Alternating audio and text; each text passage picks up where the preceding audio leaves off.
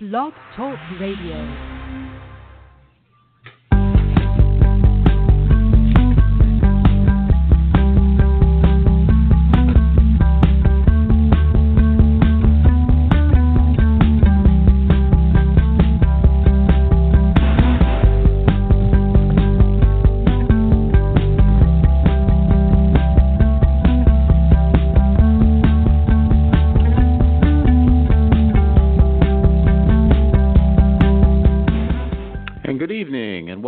Blog Talk Radio. This is your host, Robert Manni, welcoming you to podcast number 337.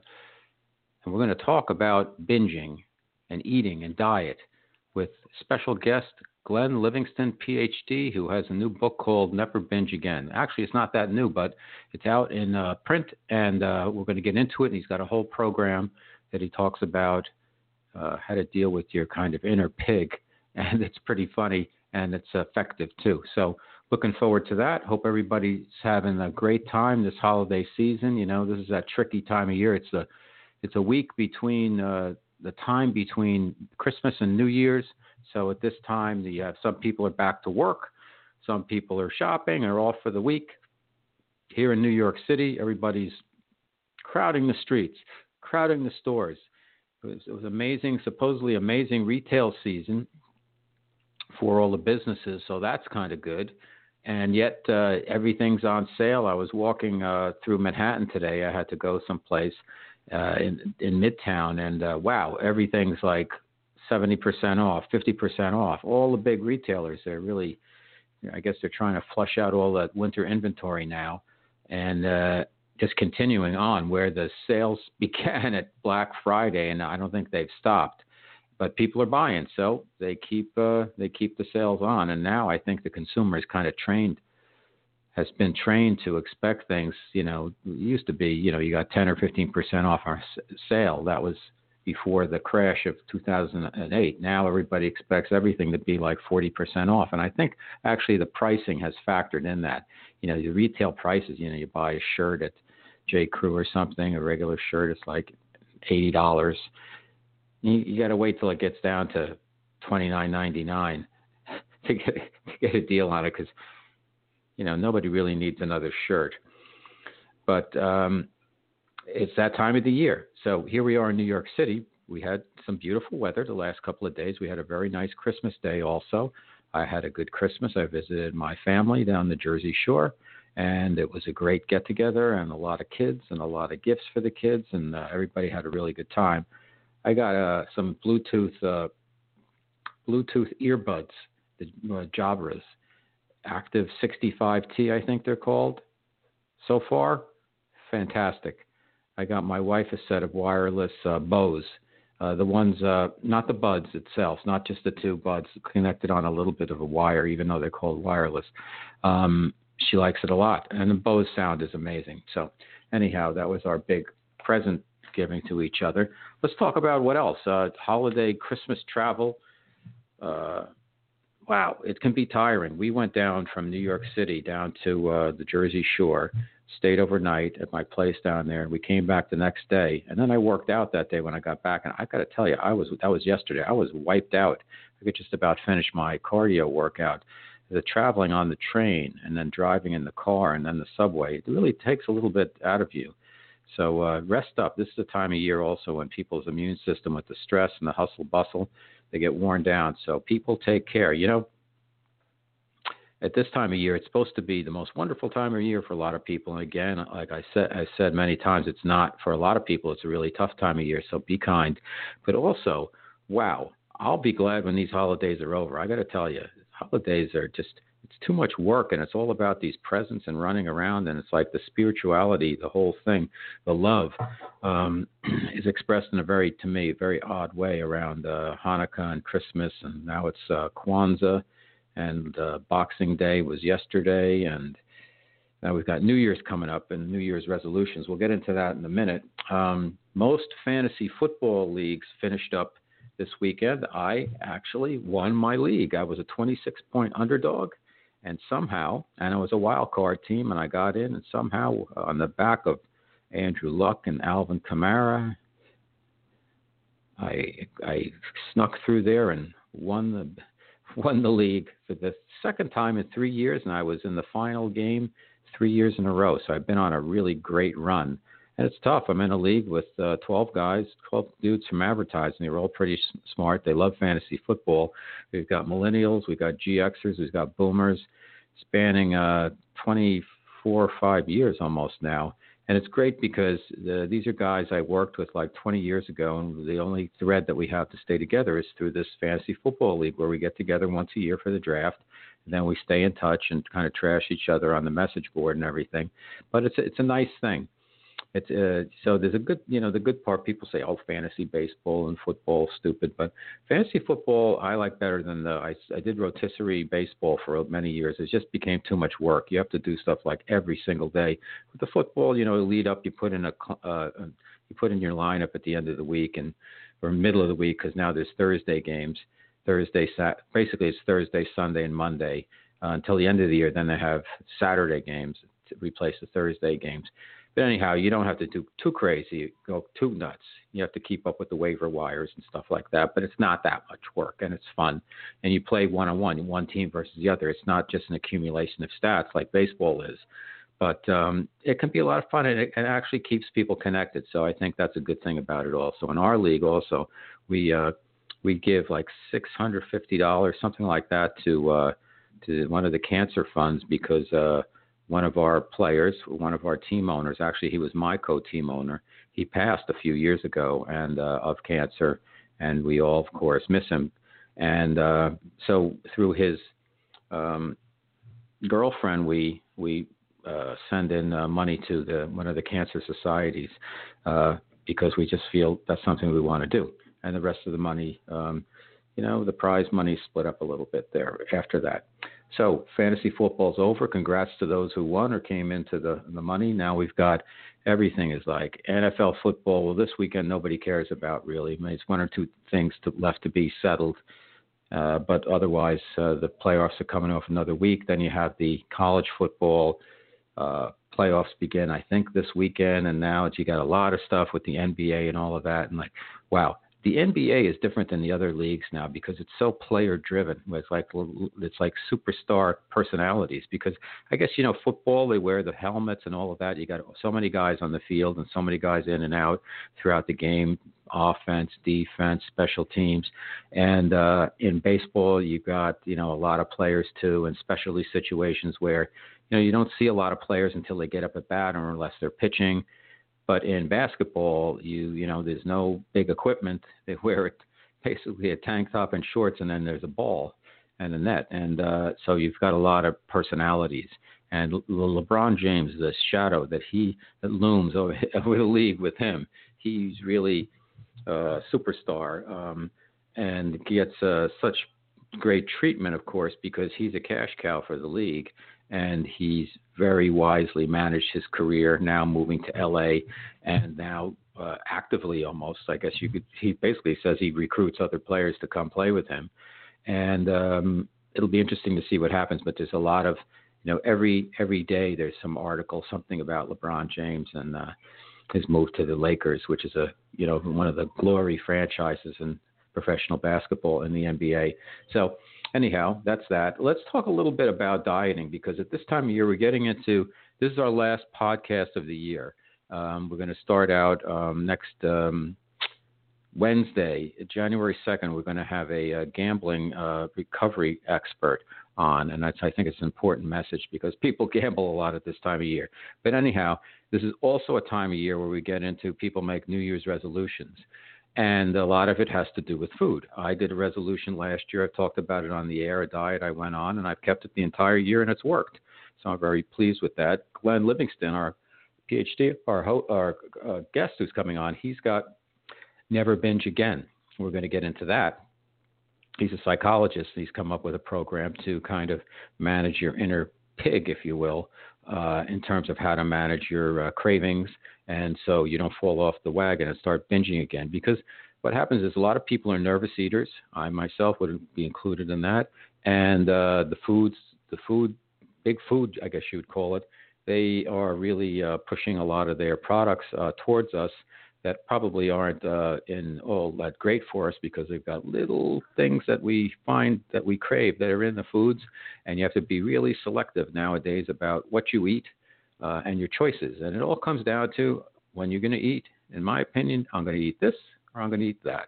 I'm going to eat this or I'm going to eat that. And you run into those decisions throughout the day, every day. And if you can manage that through self talk and just setting up some rules, then you're going to be successful. But you got to stick with it, and you don't want to make it. You know, I do uh, hypnosis, and when we work with people, we work with them. There's four or five main main areas. One is um, becoming a better sleeper. Another is becoming a non-smoker. Another is weight management, and uh, another is uh, have better self-esteem. And another is, be- I think I said becoming a non-smoker, but those are the, those are the big ones. And notice that none of them were focused on negativity.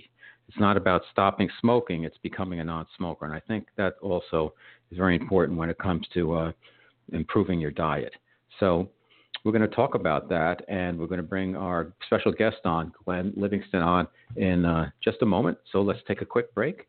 You're listening to Guys Guys Radio. You're listening to the Guys Guy Radio. All right. We're back on Guys Guys Radio. This is your host, Robert Manni, welcoming back to the podcast. As you know, all of uh, Guys Guys Radio, the place where men and women can be at their best and everyone wins. All of our podcasts are available on iTunes, Blog Talk Radio, Stitcher, and TuneIn. And as I announced last week, we've got some really big news. Is that uh, starting next month, we're working on on the logistics for this. We're going to also be expanding to live terrestrial radio. We're going to be on KCAA in uh, Southern California and we're going to be on Wednesday nights from 8 p.m. to 9 p.m. Uh, weekly, and we're going to be on KCAA 102.3 FM, 106.5 FM, and uh, 1050 AM. And in addition to that, then we will be uh, also available on the iHeart.com network. So we'll be we'll have a potential reach of uh, nationally and also of about 40 million people, including where we are right now. So let's let's see how we do. Um, we want to get some great shows together, and uh, we're very excited about that. So thanks for your support. So let's talk a little bit about our special guest, uh, Glenn Livingston. Um, he is a psychologist. Um, he developed this program, uh, Never Binge Again, uh, following his kind of struggles with his own eating uh, challenges, if you will, and I'm sure he'll get into that for us. Um, he's got a book it's called Never Binge Again. Let me see if I can find his uh, his on-air intro here. Uh, we'll do it properly. Uh, I'm very pleased that he's on the show because this is the perfect time of year to talk about this kind of stuff. So he's a psychologist, longtime CEO of a multi-million dollar consulting firm, uh, which serviced Fortune 500 clients in the food industry. So that's kind of ironic, but it's good for what he's doing now. You may have seen his company's previous work, theories and research in ma- major periodicals like the New York Times, LA Times, Chicago Sun Times, etc. He's been all over TV, ABC, WGN, and on radio. And really, uh, background is he's disillusioned by what traditional psychology had to offer overweight and food obsessed people. So he spent decades researching the nature of binging and overeating, work with his own patients, and a self funded research program with 40,000 participants. So, wow, that's a lot. More importantly, uh, this was his own personal journey out of o- obesity and what he calls a food prison, prison to a normal, healthy weight and a much more lighthearted relationship with food. So, let's welcome him to Guys Guys Radio, Glenn Livingston, PhD. Good evening, Glenn. Welcome to the show. Good evening. It's a delight to be here. Well, thanks so much, and happy holidays to you. And um, do you find from your background that you have any challenges when it comes to this time of year? Because uh, I just I, I was at a you know the Christmas thing for my family, and I had to like take a step back. I ended up with uh, salad and uh, a little a little tiny bit of pasta, and I'm not drinking, so it was like club soda, and everybody else is drinking wine and mac and cheese and chicken parmesan and all this other stuff and ice cream and cakes and pies and to me, I just at this point because I set myself on a diet at the beginning of the year, and I don't I don't even see the stuff anymore. And I think from reading your book, I noticed that you know, kind of out of sight, out of out of mind is a good adage. But tell us a little bit about um, your challenges. Do, do you get challenged still during this time of year, and uh, your inspiration for putting this uh, program together? I I have cravings for the things that I still eat occasionally. Um, those would be certain types of nuts and you know apple cobblers and things like that the things that I don't eat at all, I don't crave at all anymore. It's a very interesting thing about our physiology. If you don't eat something for long enough, the craving goes away. It's yep. almost like a prisoner that gives up hope. There, there's no point in us craving things we're never going to have, right? That's a great um, way of um, putting it.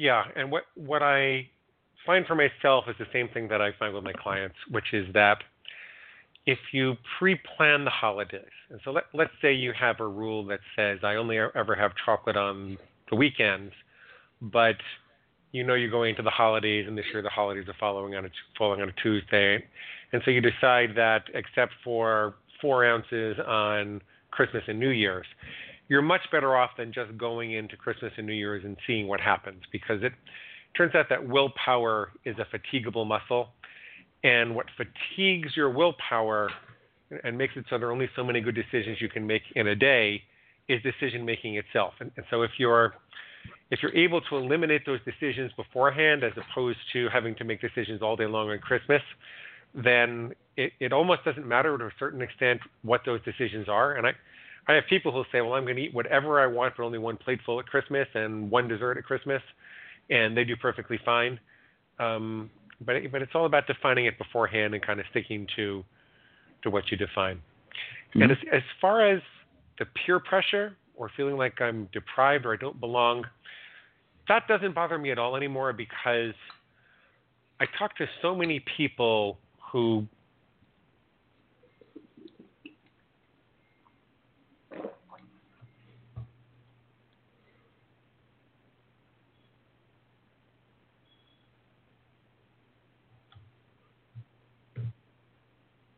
Glenn, I can't hear you.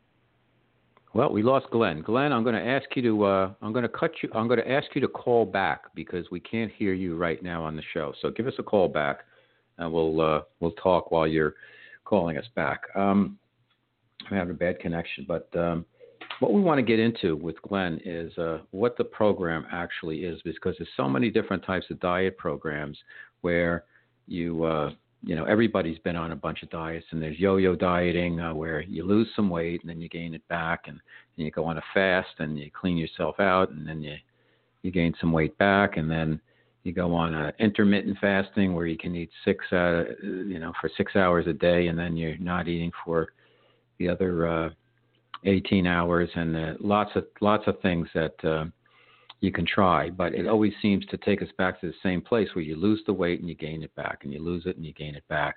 So uh, I believe what Glenn's uh, working with, and uh, something I've attempted to do to the best of my ability this year, is to work on my behavior and uh, not turn it into some type of self torture. So I think Glenn's back. Glenn, we got you back. Thanks. Sorry, we lost you. Hey, where did, where did I lose you? Okay, um, you were going to tell us about uh, you kind of your inspiration, how you got started with the program. It was like part two of my question. Oh well, I'm not just a psychologist that decided to work with eating disorders. I had a very serious problem myself for almost 30 years. Um, to make a long story short, I suppose I could say that I never could throw up. I couldn't stick my finger down my throat, but I I'm six four and fairly muscular, and I decided that if I worked out for about three hours a day, I could eat whatever I wanted to. And it worked until I was 22, 23 years old and married with responsibilities and patients and a commute. Mm-hmm. And then I didn't have time anymore. And I just kept eating and eating anyway. And it really disturbed me because not only was I getting really fat and getting all these warnings from doctors that I was going to die by the time I was 30, but I also was having a hard time staying present in my sessions with my clients and I was working with a lot of suicidal people, so you really have to be present. I never lost anybody, but it was scary. Mm-hmm. And I'd be thinking about when I could get a pizza or a chocolate bar or, you know, get out for a shrimp salad sandwich. And being a psychologist from a family of psychologists, I tried to love myself then. I went to every workshop and, you know, psychologist and nutritionist and Overeaters Anonymous and anything you could imagine for years and years and years. And I learned a lot. It was a very soulful journey. Sometimes I get a little better, but then I get a lot worse. And it just never really stuck. Until I wound up doing this study. I, I am um, I don't have kids and I never commuted. So I had a lot of time for a dual career and I'd done a lot of Mm-hmm. consulting for big advertising companies, big food companies. And I knew how to do these studies. And so I did this study to determine what were people stressed about in, in comparison to the foods they had trouble with. I had this hypothesis that different foods were related to different personality stress points. And I found that people who struggled with chocolate like I did, they tended to struggle with loneliness or feeling brokenhearted or basically stressed in their love life. Mm-hmm. People who struggled with um, who struggled with salty, crunchy things, they tended to be stressed at work. And people who struggled with bread and bagels, pasta and pizza, they tended to be stressed at home. And before I went out and worked with patients about this, I decided to investigate my own history. And I asked my mom, I said, Mom, you know, I'm kind of in a bad marriage, and it's understandable that I feel brokenhearted, but why am I running to chocolate all the time? What was it in my history that could have set up this pattern when I felt upset? And my mom said, Well, you know, when you were about one, your grandfather was just getting out of prison. And I had idolized this man, and I didn't know he was guilty, and he was and I was devastated. At the same time, your dad, my husband, was a captain in the army, and in 1965 they were talking about sending him to Vietnam. And I was terrified that I was going to wind up a single mother with, you know, a one-year-old and another one on the way. And so I didn't have the wherewithal. I was depressed all the time. I didn't have the wherewithal to hug you and hold you and feed you when you came running to me. So I put a big bottle of chocolate Bosco syrup in a refrigerator on the floor. And when you came running to me, I'd say, Glenn, go get your Bosco. And you'd go crawling over to the refrigerator and you'd take out the Bosco and you'd suck on the bottle and you'd go into a chocolate sugar coma. And you know, I got to tell you, Robert, if this was the movies, then Mom and I would have a big hug and a big cry. Maybe not on the guy, guy guys guy show, but that's what we would do. No, but we, okay. we'd have a big hug. And, okay, we'd have a big hug and a big cry, and we'd forgive each other, and then I'd never have trouble with chocolate again, right? But that's not what actually happened. I, of course, I hugged my mom, and we had some interesting talks, and we, I did forgive myself, and I forgave her, and I felt more compassionate with what I'd been through. But my chocolate eating actually got worse. And the reason it got worse is because there was this crazy voice in my head that said something like, Hey, Glenn, you know what? You're right. Your mama didn't love you enough. And she left a big chocolate sized hole in your heart. And until you can find the love of your life, you're just going to have to go out and binge, binge, binge, binge, binge on chocolate. Yippee, let's go do it. And my chocolate eating got worse. Mm-hmm. And I found very similar things with my patients who were struggling with bagels and chips and all those things. They were using the emotional pain as a justification to keep going. Mm-hmm. What I learned from that was that it wasn't necessarily the emotion. You could think of the emotion as the fire.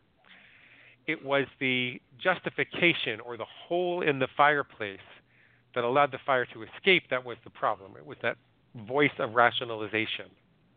And I had to learn to recognize and disempower that voice to really fix this. And I stopped blaming myself. I stopped thinking there was something wrong with me. I started saying, you know what, these are very powerful industrial foods that I'm getting hooked on because I was not binging on grapefruits. And I don't think many people out there are binging on grapefruits. I was I was binging on Mhm. chocolate and pizza and donut and all these industrial foods that didn't exist on the savannah, we're not evolutionarily prepared to, to manage. So I took a whole different attitude towards it. I, I, I'm aware that I'm talking for a long time and you might want to say something, so I'll pause for a moment. But I can tell you exactly what I did Go ahead. after that.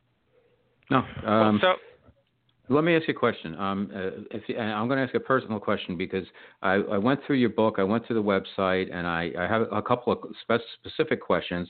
We'll do it a little bit different tonight, but uh, just getting into your background, um, do, were you bulimic? Do you mind if I ask you that?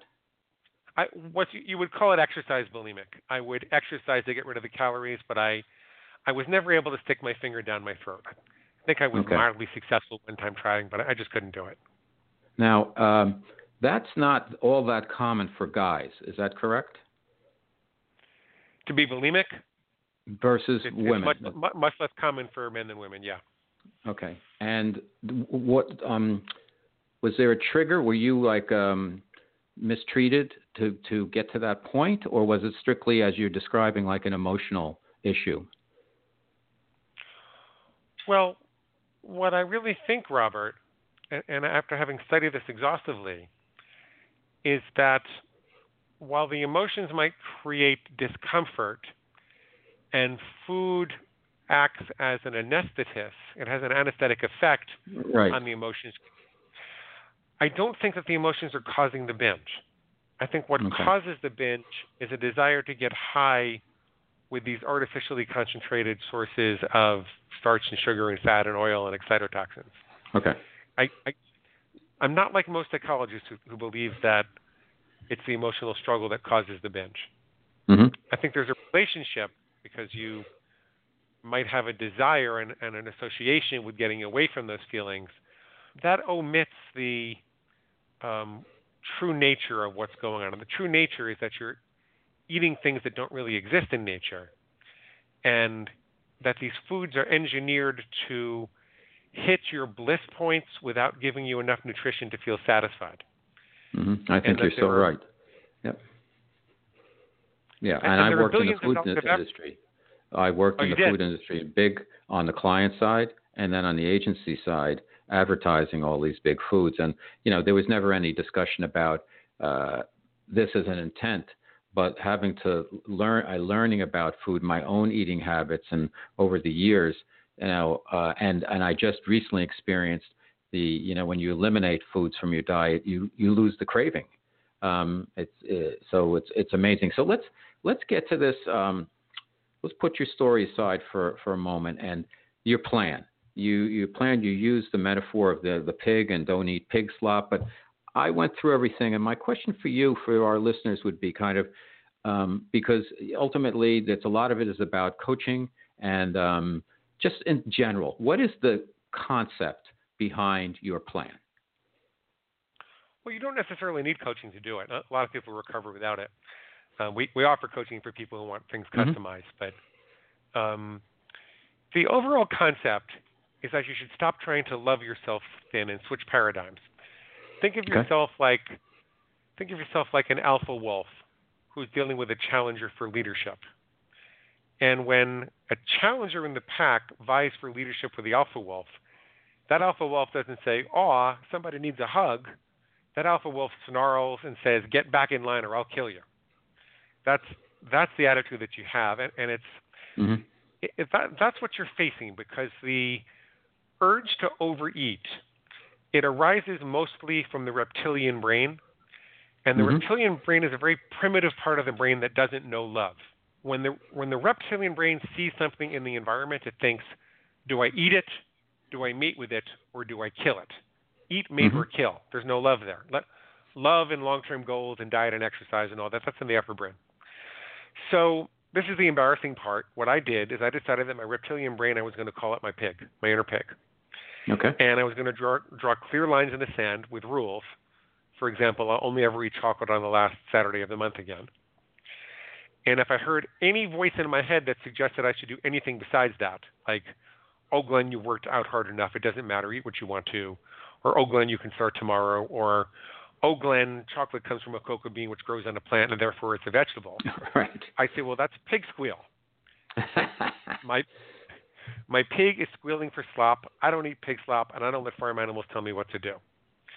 And as crazy as that sounds, it would give me those extra microseconds in the moment of impulse to wake up, remember who I was, what Mhm. I wanted to Yep. do with with the food, and and it gave me power that I didn't have before. And it wasn't a miracle, Okay. but over time, I really re- reclaimed my power, and I lost all the weight, and blah, blah, blah.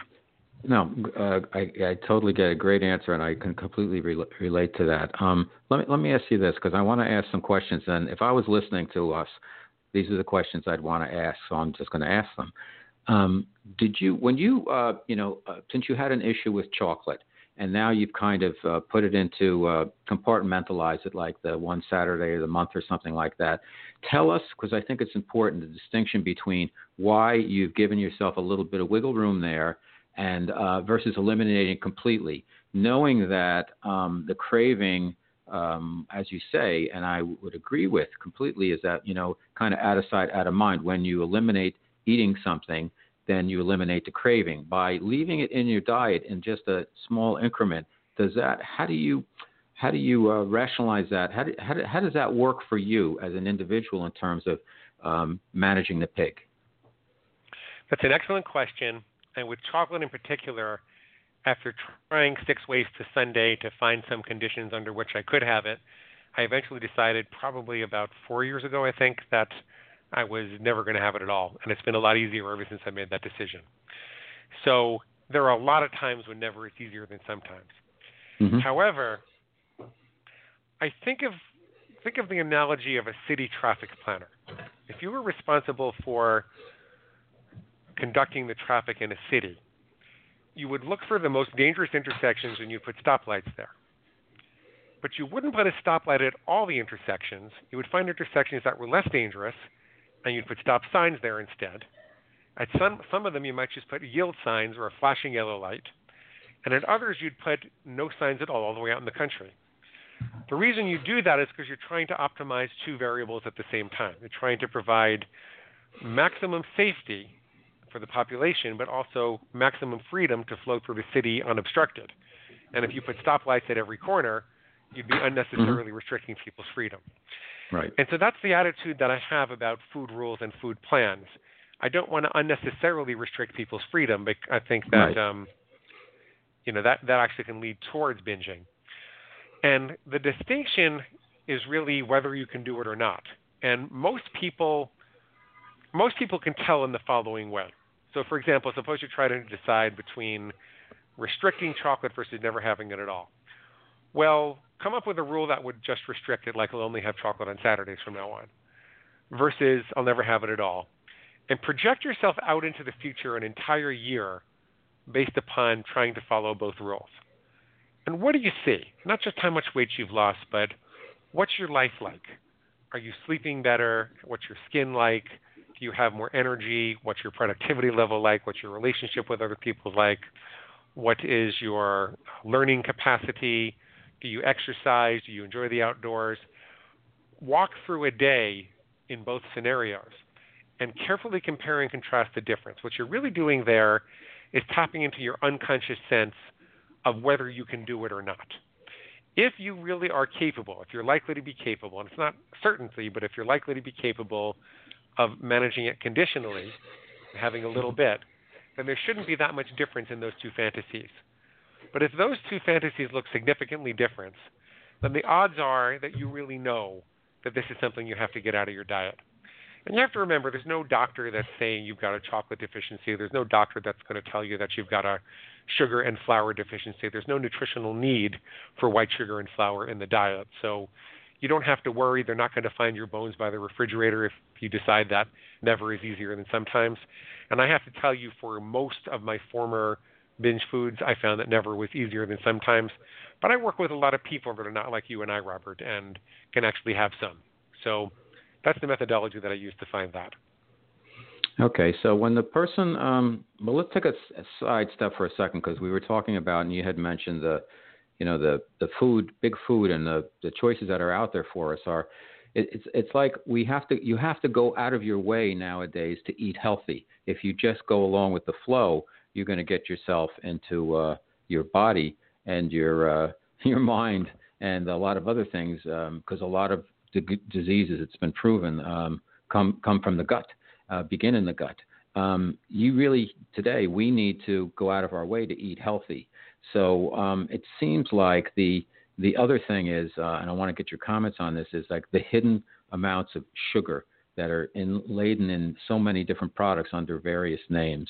Um, and as I mentioned, you know, I work for food companies, and nobody ever talked about, well, let's put this in there so we kind of trick the consumer. But it, they just happen; those things just happen to be in some of the foods.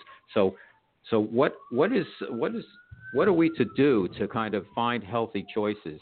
What do you suggest to people who are like, gosh, every place I go, I'm at work, we get X amount of time for lunch, we go out, and there's fast food. Um, if I'm the fourth person going to McDonald's, you know, I'll get the apple and the salad, but it's not that satisfying that type of thing. How do you how do you teach people to manage their day where there uh, there's a social aspect to like what you're going to eat and dealing with that because it's not easy for a lot of people. I don't want to come across like a food Nazi. I, I'll tell you that over the years, I've gravitated more and more to an extreme where I I eat largely fruits and vegetables. That's the the bulk of my diet, and if most people saw what I actually ate and they considered eating that tomorrow, they'd run away screaming. And so my, you know, my book is completely diet agnostic, and I help people in whatever plan they want to follow. I, I just advocate that they think it through beforehand. And so, just like I advocate, you can make exceptions if you define them beforehand for Christmas or New Year's. You could also make exceptions when you go out to eat. So maybe what that looks like is, you know, I'll have one plate of any fish serving they have on the on the menu and one half serving of dessert or two pieces of bread or something like that. You can, and if you're not someone who goes out to eat every day, then maybe that works out for you once or twice a week. Um, I would also tell you though, and really underscore what Robert is saying, which is that if you strive to be normal in our society, then you're going to be dooming yourself to uh, an old age of misery, basically, statistically speaking the the incidence of cancer and heart disease and diabetes, the, the diet reversible and diet preventable forms of that is astronomically high, and you can make such a difference in your long-term health and ability to, you know, be independent and energetic and present for life by just making some moderate changes in your diet. It's it's unbelievable, and so yes, there's going to be this part of you that says, "Oh my God, I can't deprive myself. This is awful." If I don't eat what everybody else is eating. But mm-hmm. it's not really a question of whether you're going to deprive yourself. It's what are you going to deprive yourself of? Are you going to deprive yourself of, you know, the short-term pleasure of the cakes and beers and donuts? Or are you going to deprive yourself of the long-term pleasure of a, you know, healthy, vibrant, long life? And I'd just rather people make a fully informed decision about that. In social situations, there are ways to take care of the social needs without succumbing to the social pressure to eat badly. So if someone offers you a piece of cake, you can recognize that what they're doing is providing you with a love gift to welcome you into the tribe. Kind of like, you know, two warring tribes deciding to break bread with each other. Mm-hmm. And you can find a way to you can say, "Oh, you know, I ate a little bit too much for lunch. Do you happen to have any mint tea?"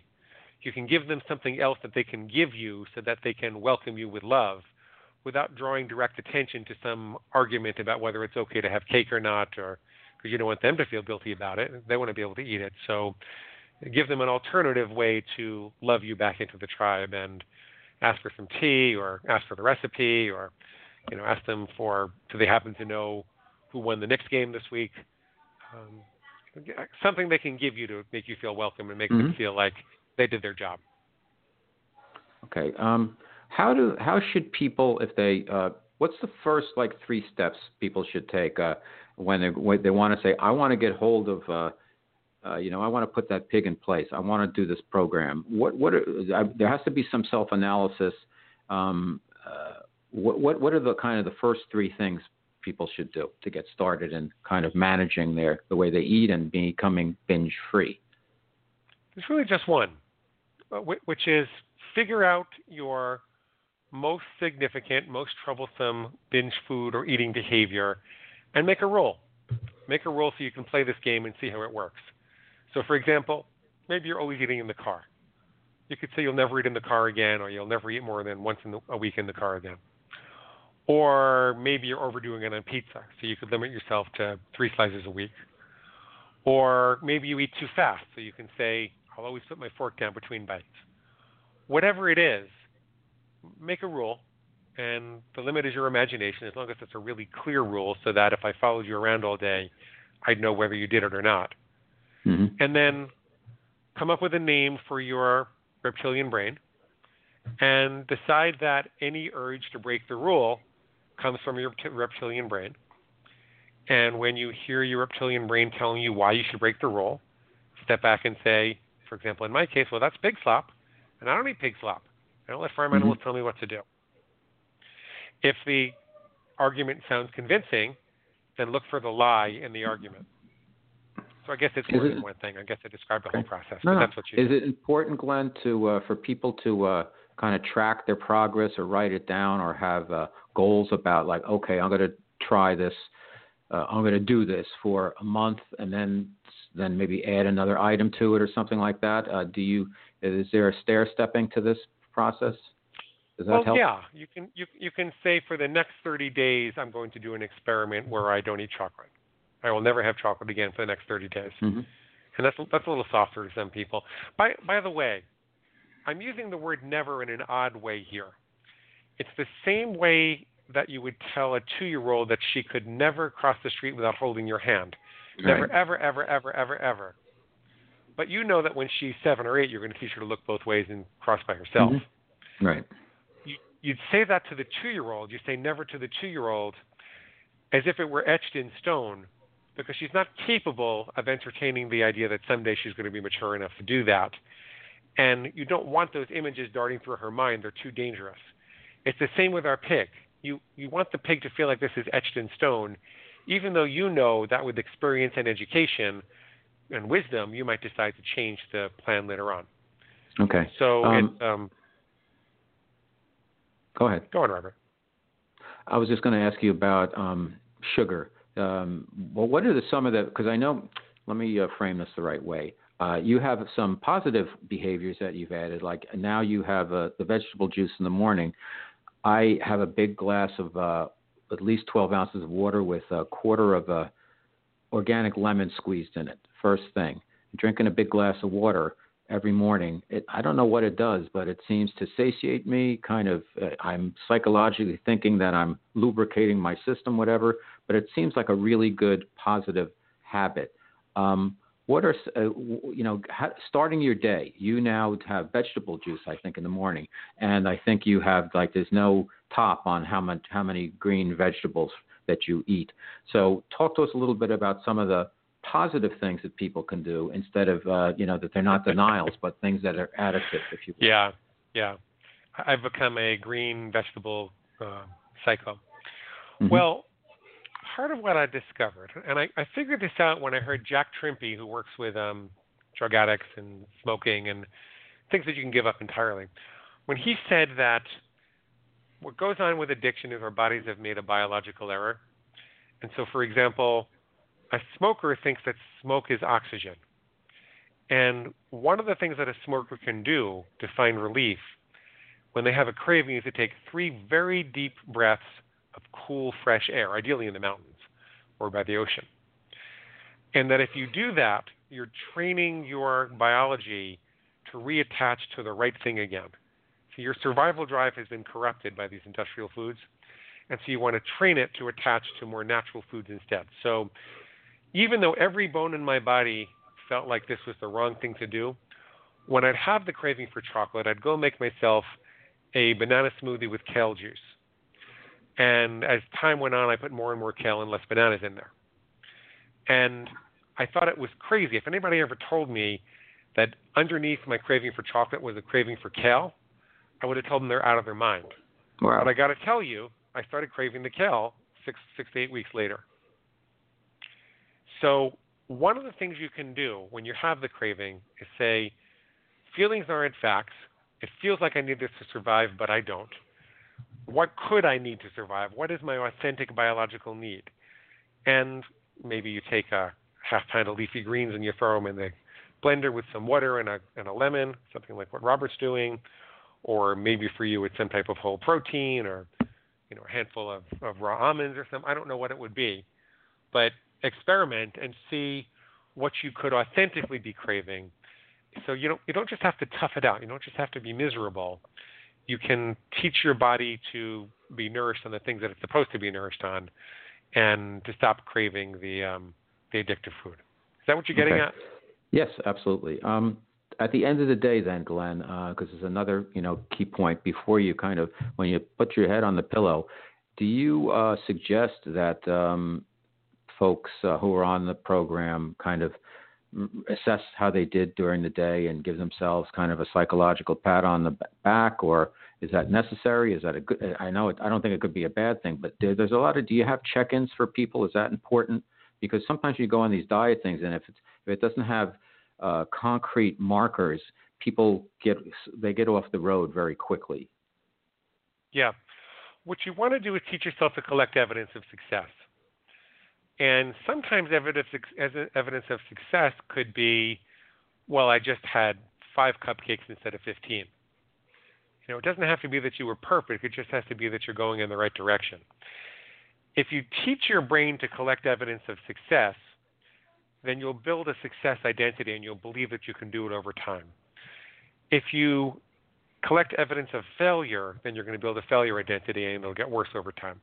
The key is in the question that you ask yourself. If you ask yourself, why can't I do X, Y, and Z? Like, why can't I stop eating? Then you're going to, you're teaching your brain to look for evidence that you can't stop eating, and before you know it, you're going to believe you can't stop eating. But if you ask yourself, how can I stop eating? Then you'll look for evidence of success, and you'll say, oh, well, I did this and this and this, and therefore I'm becoming more successful all the time. Okay. Uh, good answer. Um, so let's say you decide, okay, step one, I know what my weak point is. I love uh, peanut butter or whatever. Uh, even if you eat only 100% organic Valencia peanuts, you love peanut butter and just can't get it out of your system. Um, so you you put it on kind of on the side. You say, all right, I'll only eat it on Sunday for the for the next month, and then the month is up, and then you say, okay, next month I'm not going to eat it at all. All right, and, and you're scoring. You're scoring some points. How do you um, b- build the program then? Well, from there, I'd ask if you're happy with the results. Are you losing the weight you want to lose? How are you feeling physically? Is this how you want to treat yourself nutritionally? Is there anything you'd like to do better? And most people will zero in on the next thing that they need to do. And, and a lot of people want me to tell them, but I find it's very individual. And people know where they're getting the extra calories. They know where they're eating junk and or they know that they need a little bit of exercise. They, they know what's next. So I ask people to be very sensitive to themselves and ask themselves, well, what's what's the next rule? If you're not losing weight fast enough, and I don't like when people lose weight more than a pound or two a week because it otherwise tends to rebound.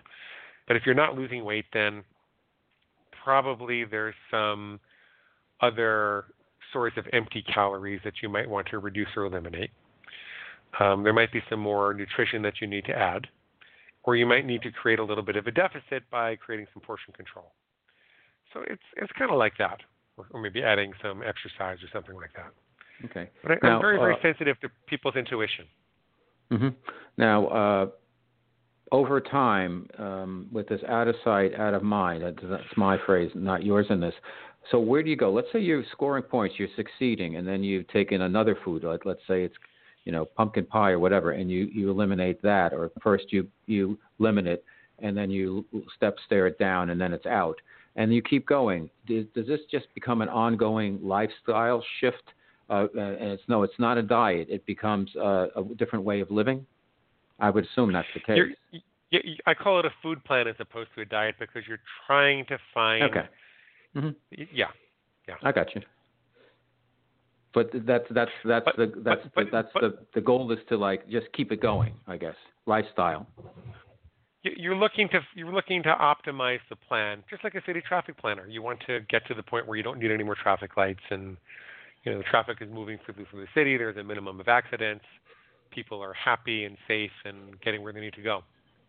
And and then you want to you want to let it become not the focus of your life. This is I don't believe that former food addicts have to spend a lifetime in meetings or, you know, praying or spending their days meditating on their navel to be sure mm-hmm. that they don't, you know, eat badly. I think that you just get the right focus and rules in place. You learn the rules of the road, and then it becomes second nature to drive, and you think about other things.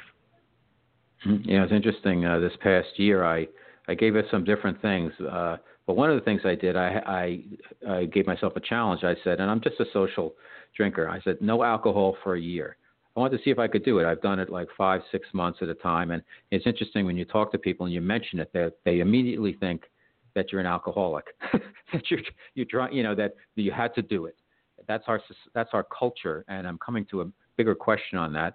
So so for instance, so I stopped mentioning it to people uh, in social situations. It would make me feel better because I would say, "Wow, I haven't had a drink, uh, you know, since the beginning, since last year or something." And immediately I could see people think, "Oh, did you have to? Do you have a problem? Whatever." And the answer is no. But why can't you just give something up that you know is probably not doing you anything any good besides sometimes it's a nice taste or whatever if you have a refined spirit or wine or beer or whatever.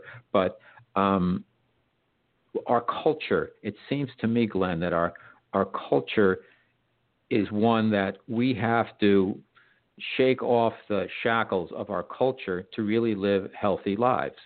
Would you agree? Yeah. Yeah. Uh, I mean, you know, if you give up drugs, then you're becoming more socially acceptable in most circles. Mm-hmm. If you give up junk food or alcohol, you're becoming less socially acceptable in most circles. and, and you you you, you have That's to. I, I haven't had a drink. I, have, I haven't had a drink in 30 years, Robert. Just wow. just because I don't like it. I'm not an mm-hmm. alcoholic. I one day just woke up and said, "This stuff depresses me. I feel depressed for mm-hmm. days after I have alcohol. I don't know why. It's my body chemistry, whatever. I just don't like it. I'm not going to do it anymore." And nobody understands. I eventually just say, "Well, I don't drink because I don't want to, and let's talk about something else." Um, yeah, but you you have to become you need to seek out your own social support systems. You need to find people who will elevate you. And the average person, there's a tacit agreement in our society to kill ourselves slowly with food. It's crazy. yeah.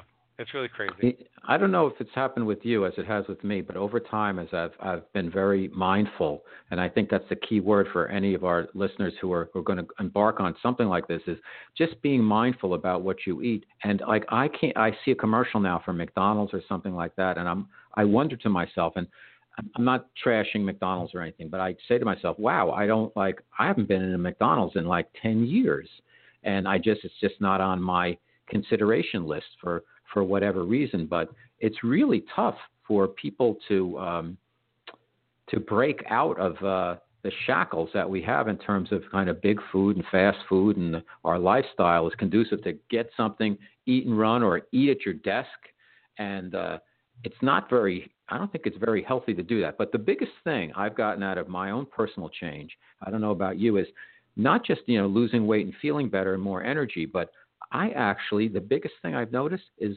mental clarity. Could you talk to us yeah. a little bit about that, and then we'll then we'll wrap up after that.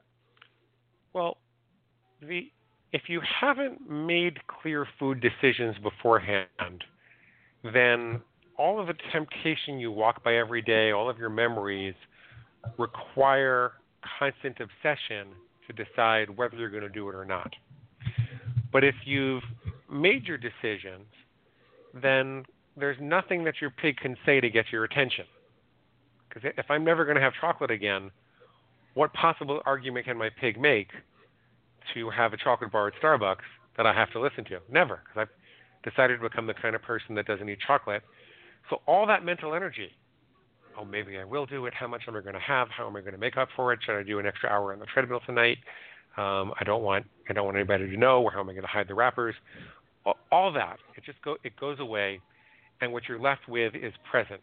What you're left with is a mindful connection to your environment and the people that you love. And I, I noticed that everyone was smiling at me when I finally got to the point that I let go of a lot of these foods because all of a mm-hmm. sudden I was there. I think they were always smiling, but I didn't know it because I wasn't there. Then all of a mm-hmm. sudden I was there. So, That's yeah, a great mental point. clarity is probably the best benefit. Well, listen, the name of the book, everybody, is Never Binge Again. Reprogram yourself to think like a permanently thin person. Stop overeating and binge eating and stick to the food plan of your choice. Glenn Livingston, PhD. Uh, I want to commend you on taking uh, your own personal challenges and not only um, working with them, but also uh, using that to help other people. Um, and I know you're doing marketing around it and all that, but that's that's, that's good. And you're you're putting something out there that ultimately individuals, people out there will benefit. So my hats off to you on that, Glenn. And um, thank you so much for being on Guys Guys Radio. And please take a few moments and tell everybody where they can find out more about the book, because I know I think you can download it uh, for free and uh, and some other information. I listened to one of your other podcasts today; it was very good. Yeah. Uh, just tell tell Yeah. our audience where they can find out more about your program. Oh, it's And really you. simple. Just go to never, and me too. Just go to neverbingeagain.com and click the big red button. That'll take you to the free bonus list. And among the free bonuses are a free copy of the book in Kindle, Nook, or PDF format.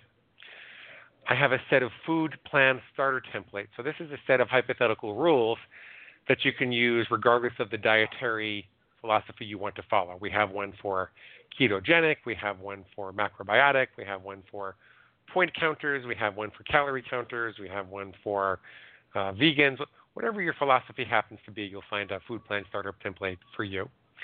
And then we will also give you a set of recorded coaching sessions for free. The reason I did that full length recorded coaching sessions is that this is a darn weird thing in theory.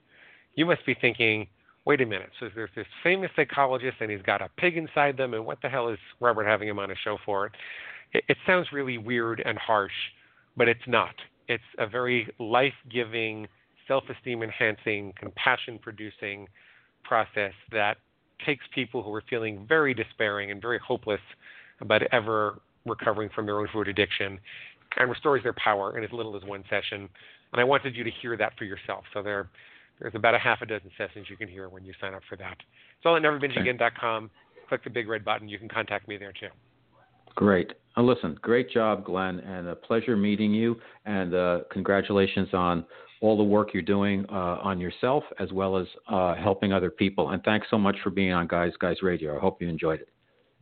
Okay, I did very much. All right. All right. Thank you, Glenn, and Happy New Year to Thanks, you. Thanks, Robert. Nice, nice to talk to you. Let me know when. All right. You okay. too. All right. Ciao.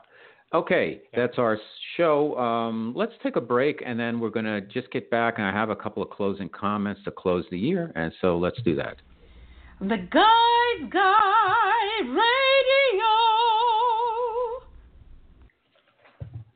All right, we're back on Guys Guys Radio. I just want to wrap up, uh, you know, the year. I know 2018 for a lot of people was a divisive year, and it was a tough year. Um, I put my head down and worked really hard on uh, getting a lot of things, a lot of things going.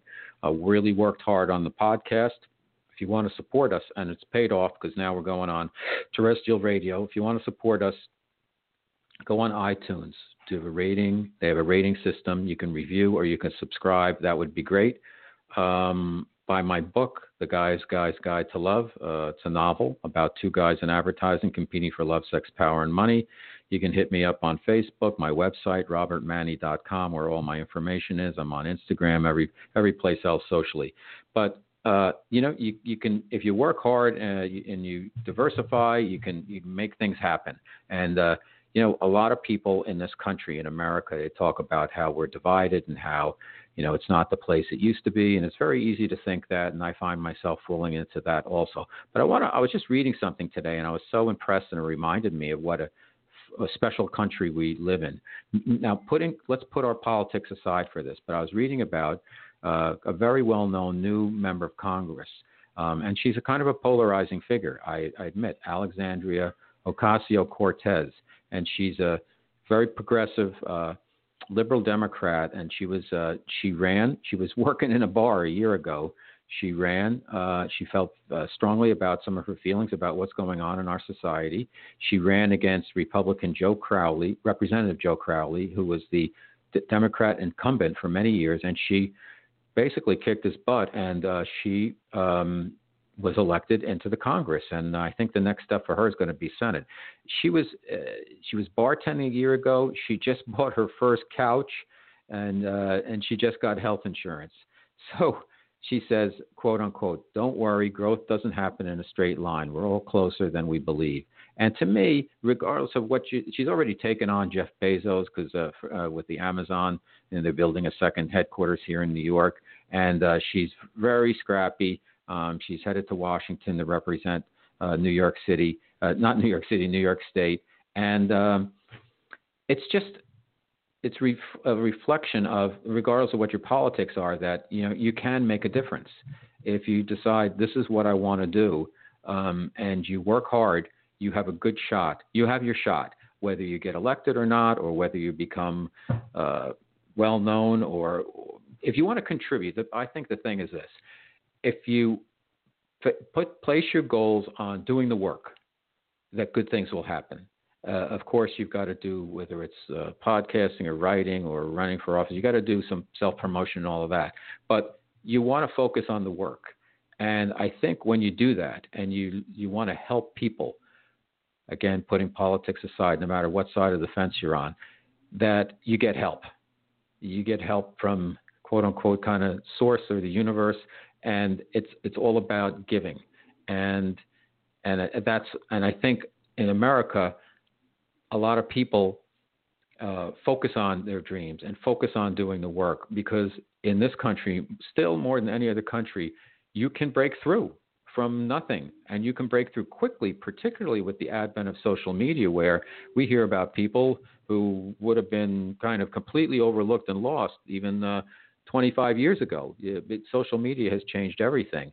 And uh, hey, I put this podcast together uh, about four years ago and now I'm getting a crack on terrestrial radio. So, and I thank you because people are listening, and we I'm focused on the work. I haven't been focused on a reward, but I actually got invited on KCAA as a guest on somebody else's show, and after the show, they said, "Hey, the producer wants to talk to you," and he said, "Hey, why don't you come on our network?" So that's that's how it can work, um, focusing on the work. So anyhow, I wish you a really wonderful um, 2019 and a couple of days leading up to it. And I can't wait to get started. But we're going to have we're going to do some things with the show where some of the po- some of the shows are going to be on KCAA radio, and but they'll all be on uh, Blog Talk and iTunes, etc. But not every one of our podcasts is going to be on terrestrial radio. Uh, but the ones we uh, send in are going to be on KCAA and they're going to be on iHeart. So we'll be all over nationwide and beyond. So really looking forward to 2019, and I got some other projects in the works. So I just want to thank uh, all the listeners and for the support, and hope you've enjoyed. What we're trying to do is just bring you people where I interview them on your behalf and say, let's squeeze some information out of these people and see what they have to say. How can they help? Do they have something to offer? And then you make a determination. Hey, I like what this person had to say, or maybe I don't like everything they had to say, but I got a good concept or two out of it and that's what we aim to do. So it's positive building and just build on that. So anyhow, have a great uh, remainder of the year. Happy New Year, and we'll see you back here on January 2nd. Uh, we got Arnie Wexler. We're going to talk about gambling ad- addictions because, particularly at this time of year with all the football, there's a lot of gambling going on, and uh, we'll discuss. And it's getting bigger and bigger. So, anyhow, remember, like I always like to say, guys, guys, finish first.